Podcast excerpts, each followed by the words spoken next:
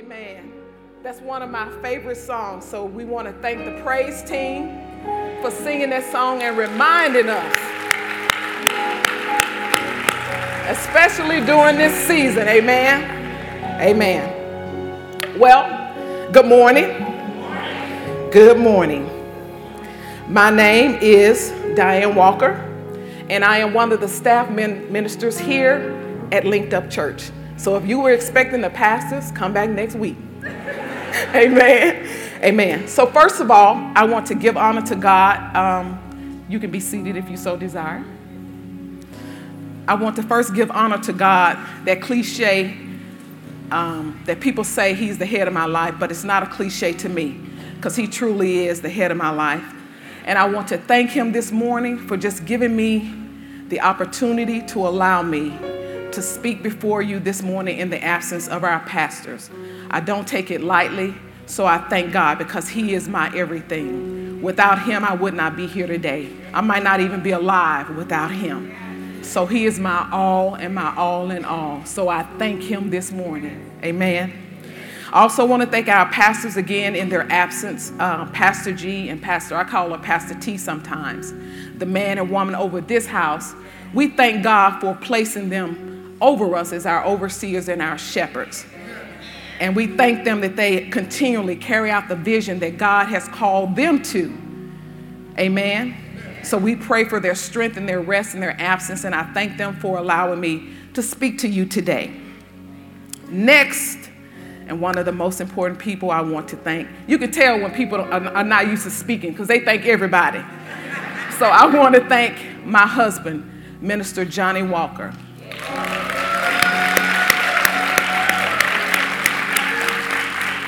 We have been married for 32 years.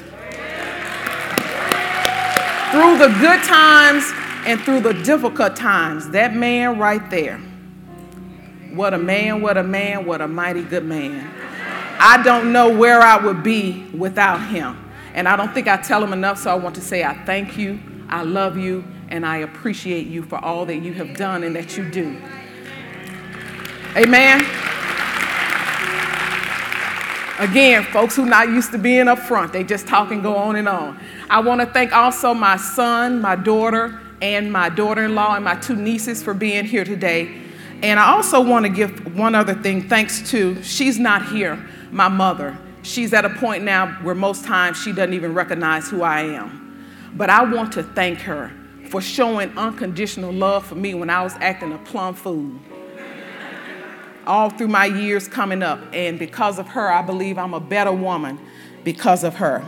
And then finally, I want to thank you guys for being willing to sit through this and listen to me this morning as I thank everybody. Thank you for coming. I hope you had a wonderful Thanksgiving.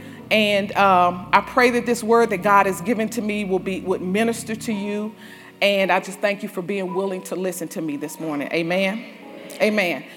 And then I also want to thank and welcome those of you who are watching by Periscope, internet, Facebook, and any other social media that you're um, watching. Welcome, welcome, welcome this morning. I uh, hope you had a wonderful Thanksgiving. Please continue to tune in next week for Pastor Gregory and Pastor Trish. Amen. Amen. Okay, let's get to it. I have a couple questions I want to ask you. Let me put my glasses on. Okay. One of the questions I want to ask, and you don't have to raise your hand unless you want to, how many of us would say that our lives are very busy? I'll raise my hand. How many else would say that we have little time to do anything these days? I would raise my hand on that. And here's a question I want to ask you why is that? Why are we so busy with no time? As I prepare for this message, I ran across an article months ago. And you know how you see stuff that's really good and you save it? So I decided that I was going to save this uh, article. So as I read this article to you, I want you to think about the questions that I asked, the, those two questions that I posed to you. And the article, the title of the message is How Satan Keeps Christians from Christ. Some of you may have heard it, some of you may have not. For those of you who have heard it, The old adage is faith comes by hearing and hearing the word of God. So we're going to hear it again. And for those of you who have not, just play, pay close attention. How Satan keeps Christ, I'm sorry, how Satan keeps Christians from Christ. Satan called a worldwide convention. In his opening address to his evil angels, he said, We can't keep Christians from going to church. We can't keep them from reading their Bibles and knowing the truth. We cannot even keep them from lead, lead, leading conservative lifestyles. But we can do something else. We can keep them from forming an intimate, abiding experience in Christ. If they gain that connection with Jesus, our power over them is broken. So let them go to church. Let them have their conservative lifestyles, but still their time so they can't gain the, that experience in Jesus Christ.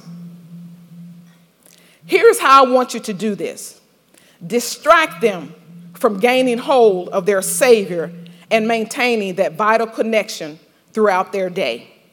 And then the evil angel shouted and asked, How do we do it? How do we do it? Keep them busy in the non essentials of life and invent numerous schemes to occupy their minds. Satan answered. Tempt them to spend, spend, spend, and then borrow, borrow, borrow. Convince the wives to go to work and the husbands to work six to seven days a week, 10 to 12 hours a day, so they can afford their lifestyle. Keep them from spending time with their children as their families fragment, break up, break into pieces, crack apart. Soon their homes will offer no escape from the pressures of work and life. Sound familiar? Overstimulate their minds so that they cannot hear that small, still voice. Entice them to play the radio or cassette player. This is an old article, cassette players. Whenever they drive, to keep the TV, the VCR, their CDs going constantly in their homes.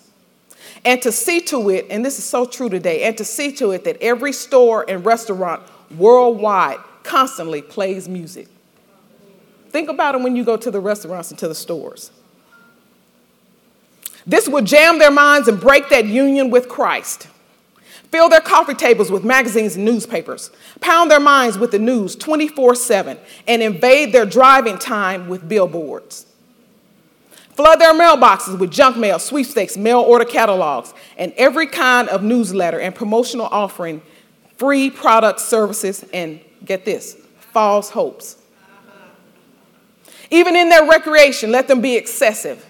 Have them return from it exhausted, disquieted, and unprepared for the upcoming week. Don't let them go into nature. Don't go outside.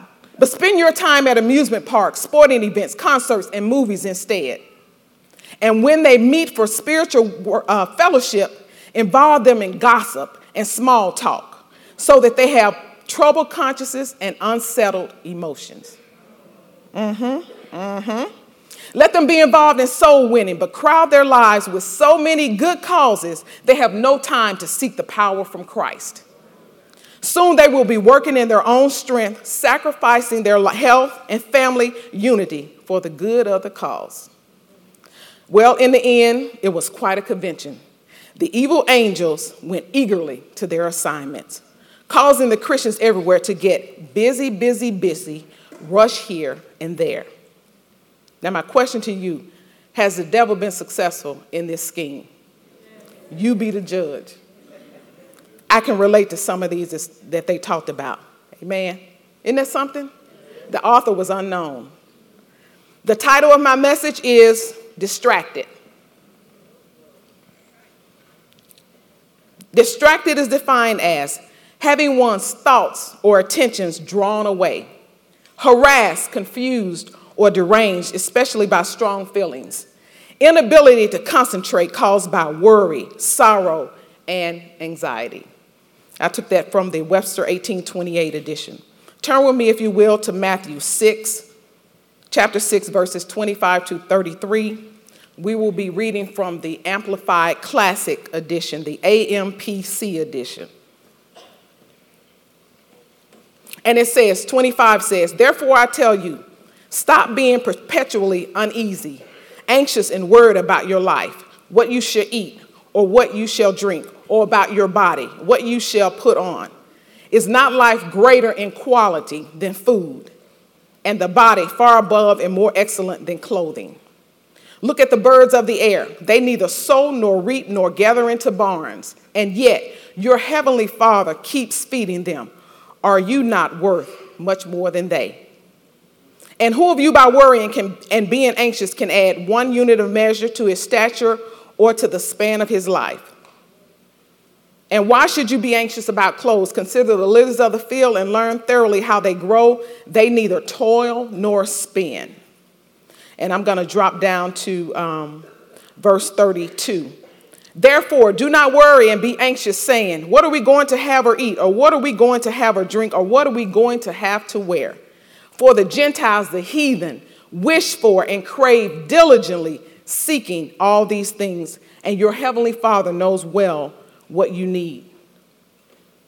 Well, that you need them all. But seek, aim, and strive after, first of all, his kingdom and his righteousness his way of doing and being right. And then all these things taken together will be given you besides. Point number one seeking the kingdom. Verse 33 says to seek. It's a Greek word, and it's, I don't know how to pronounce it, I'm just gonna spell it Z E T E O, which means to crave, demand something from someone. Are we craving God today? Are we craving Him every day? Just like we craved that Thanksgiving dinner we had this week, and I must admit it was good. But are we craving Him? That's what seek means to crave. Point number one when we're distracted, we become discontent. We're always looking, seeking for the next big thing, next big activity, next excitement, seeking but not finding. God is waiting for us to draw near to Him, to long for Him, more than anything or any person. God's presence and help in our lives is vital. Listen, we can't make it without Him. He is the source of our existence. We cannot live and make it without Him.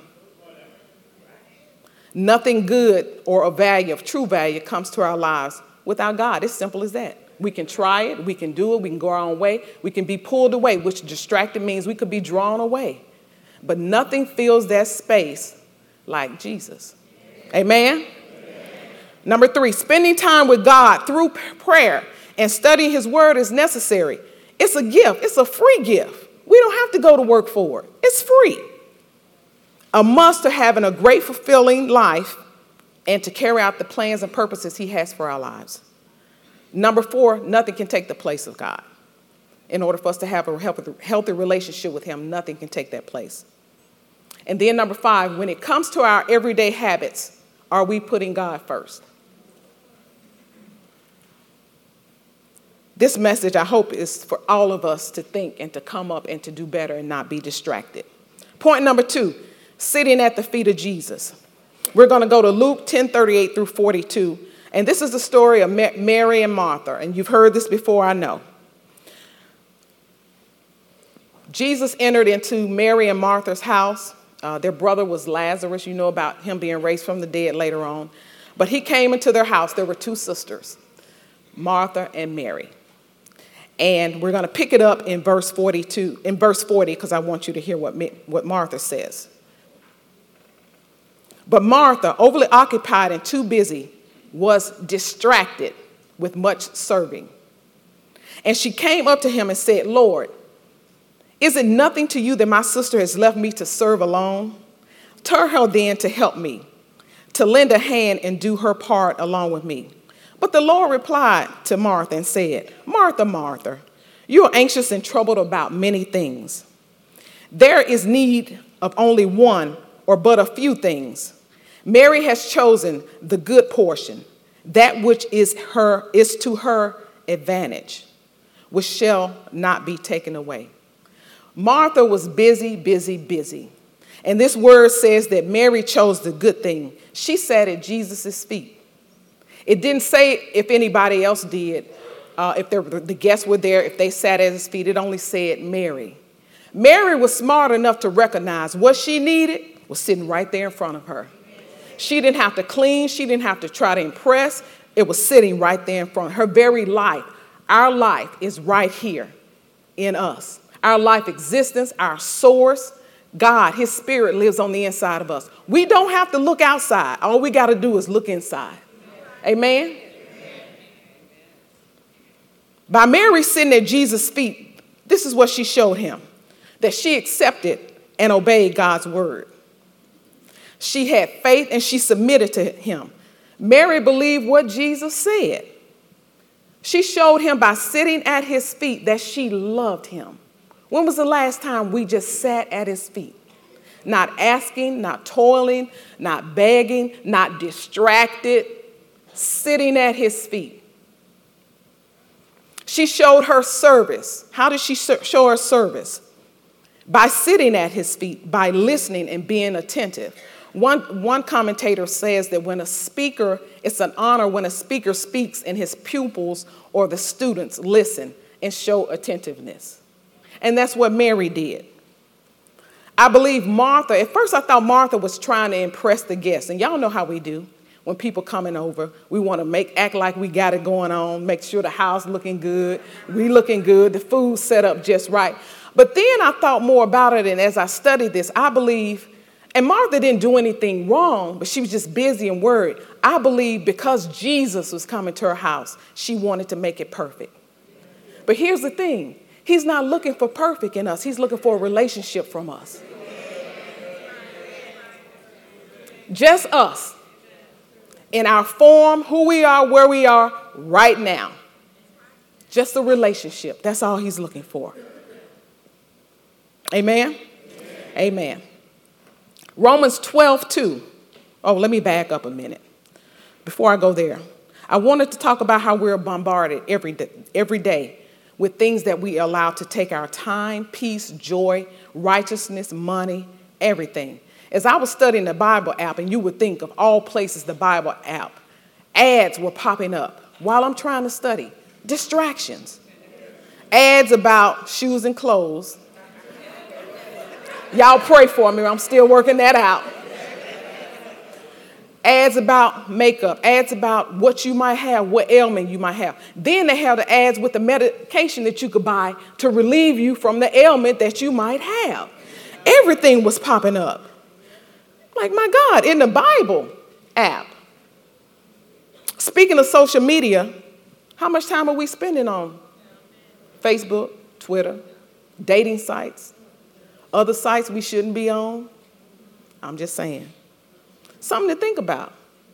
If we would give a smidgen of that time, just a smidgen of that time that we give to those other things that cannot help us, that distracts us and pulls us away, if we give that time to the Word of God that attracts us to God, draws us closer, I believe a lot of our answers will be taken care of.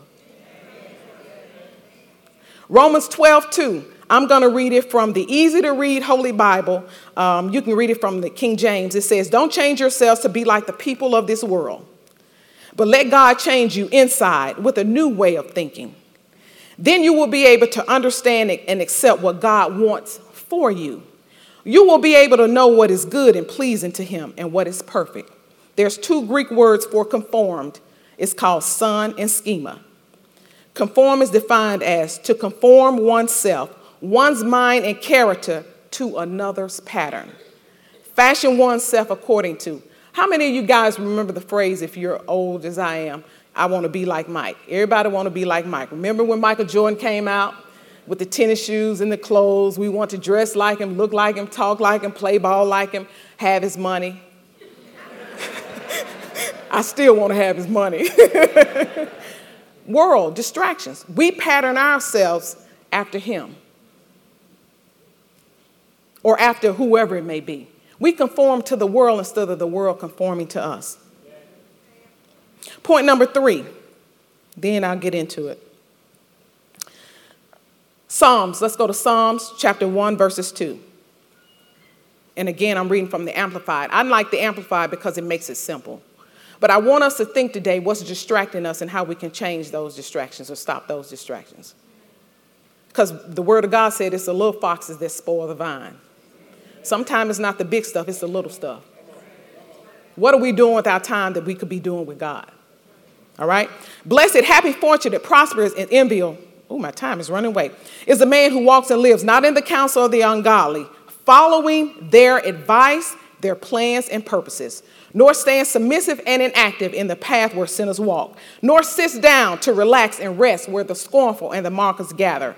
But his delight and desire in the law of the Lord, and on his law, the precepts, the instructions, the teachings of God, he habitually meditates, ponders, and studies by day and by night. As many times as I've read that passage, I never saw it like I saw it when I was studying this time, especially their advice, their plans, and their purposes. What's the world's counsel to us? What I call them, what's their distractions that we follow? They tell us how we should look, how we should dress, and who to date. Number one.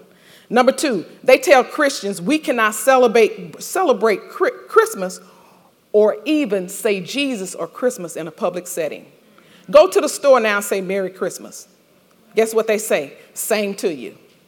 What's same to you? What's same to you? What that, what?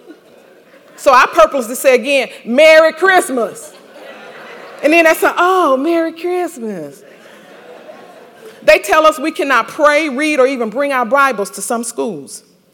They tell us the kind of car to buy, how to buy it, and then pay for it on their credit. Always after our money. And we just going on and along. We haven't asked God one time where we should spend it, how we should spend it, what we should do with it. And He's right here.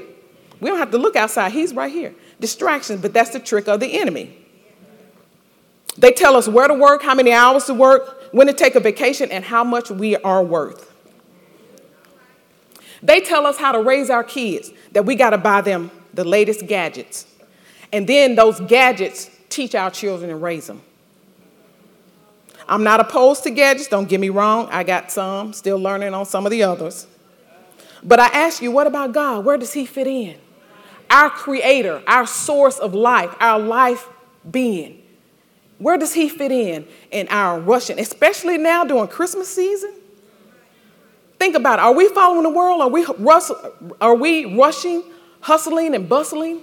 Are we missing Sunday service to go shopping, catch the deal, which in reality is not a deal? Are we spending beyond our budget to impress somebody who five minutes later don't even remember and you stuck with the bill? For the next year, two years, five, ten years, whatever. Who cares? Now, I'm, te- I'm preaching to myself this morning as well, just so y'all know. Our kids are worn out from activities, events, and projects that we have committed them to in the name of being successful. I, don't get me wrong, you got to have extracurricular activity, but do they need to be in four sports events at one time? And we got kids now that are stressed out, going to doctors at young ages, having all kind of ailments because we're following what the world tells us. They tell us in order to do that, in order to be successful, you got to be in sports. You got to go to this school. You got to do that. We follow the world. They don't even want to have anything to do with God. They don't even acknowledge Him in today's world. Yet we just walk along aimlessly and we follow them. They don't even care about God. We're distracted by the stuff and the things when we should be attracted to God. Just think about it. If we took the time that it takes, if we took the time that we use to pursue things and we took, took a smidgen of that time and taught our children the Word of God, that's the success, how to live in God. That's everything right there. How would their lives look? How would our teenagers' lives look if they took a smidgen, just a little smidgen, of the time they spent on social media? How would our teenagers' lives look if they spent that with God? What about us? We do the same thing. How about us? If we took just a smidgen of that time. Let me give you an example. I was in the bed about a week or two ago. You know how you sit around, you flipping the television, trying to find something to watch. There was nothing to watch. 30 minutes had gone by. I'm still flipping the TV. Holy Spirit dropped in my spirit. If you had taken that 30 minutes that you spent flipping the TV and spending with me, you would have had answers to some of the questions you had. It don't take much, y'all. We say we busy, but what are we busy doing? Nothing more important than being busy with God, amen? Okay, I gotta move on, time running out. Point number four removing distractions. It's time for a change. As we have seen, one of Satan's cunning weapons is distractions. He knows if we become sidetracked, guess what? We'll pull away completely from God. And it just takes a little bit to sidetrack us and get us off track if we're not cognizant of who we are and whose we are. Amen? To keep us faithful and in close relationship, in close fellowship and communion with Him, sometimes God wants us to m- remove those distractions, get away. Even those distractions, it might hurt. Some of the things we do, it might just hurt us to remove them. But guess what? They need to be removed. I love y'all. Let me give you an example of some of the distractions that you might want to consider. And I'm in this too. He working on me too. If our career or desire for money or social status are more important to us than pleasing God, we got to change. We got to get our priorities straight. If a relationship is keeping us from spending time with God and we're looking for that person's attention and approval more than God, it's time for a change. Let me give you an example. I'm going to try to make it quick. How many of you guys remember Samson and Delilah in the Bible? In the Old Testament, Judges. Okay, I'm not promoting the movie, but for those of you who didn't raise your hand, it's an old movie. They've made two or three versions. The best version I've seen is the one they made back in the 1970s. I'm telling my age, but I think it was made in the 50s or 60s, but we started watching it in the 70s. You can Google it, you, you verse, um, Google it, YouTube it, whatever. Go watch, get the movie, Samson and Delilah. Samson was a man who was ordained of God before he was born. The angel of the Lord had gone to his parents and said, You're going to have a son, and he's going to be anointed.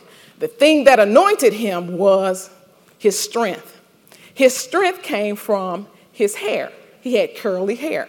So I'm just imagining he's strong. He has supernatural strength, far more than human strength. So I'm imagining Samson was probably fine. I'm just saying. I'm just saying. I'm just saying. He was not like you, baby, but he was fine. Let me clean that up. but I'm imagining he was fine. He had strength. He was a man called of God. He was one of the judges over Israel until they got a king. Samson had it going on. But Samson was distracted by one thing women. Samson was a woman, a womanizer. He, was, he would go after the forbidden women which were the Philistine women. And they sometimes in the word, I think it called them foreign women. He would go after these women that were not of God. And he was told by his parents, everybody, don't do it, man, don't do it. Yet, he had been married twice. His third marriage really caused him to be killed. Um, his third wife was Delilah. Samson was the same man who had taken the jawbone of an ass, or they call it an ass in the Bible. You can call it a donkey. and he killed 1,000 Philistine men. So Samson had it going on, but he loved women. He loved women so much, not only was he married three times, but often he would go to Gaza and he would have sex relationship with prostitutes. But he was still called by God. That didn't change the calling. But it, eventually, it did him in. So Samson met Delilah. I'm running out of time. He met Delilah, long story short. Um, nobody knew the secret to his strength. Delilah, his third wife, found the, the secret to his strength. They paid Delilah to find out, the Philistines paid Delilah to find out the secret of his strength. His strength was, was in his hair. When, she, when he finally told Delilah, she cut his hair. He was laying down in her lap. Another story for another day. Okay, cut it, all his hair off, all his strength was gone. They subdued him, put him in jail. The Philistines did. They mocked him out in public, humiliated him. Oh, they gouged out his eyes. Sometimes the thing that'll bring you pleasure, if you're not careful, will bring you pain. God gives us eyes to see beautiful things and to view beautiful things. You got to be careful what you're lusting after with your eyes. So, anyway, gouged out his eyes, he was blind, didn't have any strength anymore. But God. God loves us in spite of what we do. God's grace and his mercy and his faithfulness endures forever. Even in that situation, God turned that situation around for Samson. Guess what? Samson's hair grew back. And as a result of that hair growing back, his strength came back. And in the end, he was able to, he had a little boy, he called a little boy and asked him, he was bound in chains, so he asked this little boy to take him to the building where all the Philistines were, those Athenas, arenas, or whatever you call them. They were sitting there mocking him. He asked him to take him between these two pillars. Strength came back, he pushed the two pillars apart, the whole building came down, 3,000 of them died, in addition to Samson. He died. What would have happened if Samson had not been distracted? By the women, by Delilah. How many of you are distracted by he or she, or them, or him? All right. In conclusion, I'm over my time. I got to go. In conclusion, the bottom line is any situation or desire in our life that keeps us from being led by the Holy Spirit or living for God is, un- is an unhealthy distraction. It's not good for us. God wants us to be moved by His Spirit, not by distractions. So today we're going to set aside all the distractions of life and purposely focus on God. Especially in today's time, Christmas, everything going on, let's focus on Him. Ask Him, Am I to buy it? Am I not to buy it? Don't be trying to impress family and friends. Again, five minutes later, they gone, you stuck with the bill. Okay? So we're going to walk it out. Seek God with our whole hearts. He's always waiting for us, even when we jack up. Thank you, Jesus. Thank you, Jesus. So here's how we're going to walk it out. I'm going to ask you to do something. Study and meditate Psalms chapter 1, verses 1 and 2, and Proverbs verses 3, chapter 3, verses 5 through 6 from the Message Bible. Then I want you to study Romans 12, chapter 2 from the netbible.com. Secondly, I want you to pray and ask God to show you practical steps you can take to make Him first, to not be distracted. Finally, during this season, I want you to slow down, but I want you to slow down, take time, read the birth and life of Jesus not only read it, but teach it to your children so they know the true meaning of Christmas this year. So we know the true meaning. It's not about buying things, it's not about giving folks. It's about the birth of Jesus and that He came to redeem us or to bring us back to God because God loved us so much. Let's do that this year. You can still buy stuff, but do that, then ask God what you are to buy. Amen? And then I want you to thank God for giving us the best gift ever his son Jesus and stay focused. Amen? Amen. All right, let's stand. I want us I want you to repeat after me. Everybody stand. We're going to say this quick little prayer.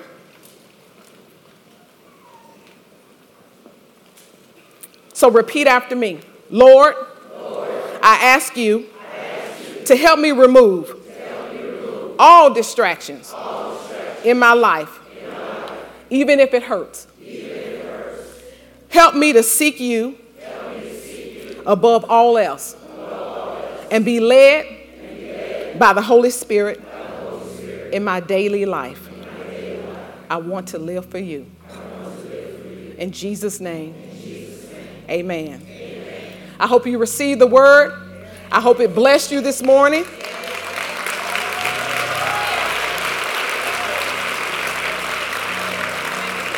Now, while everyone is standing, every uh, head is bowed, every eye is closed in prayer. I want you, I want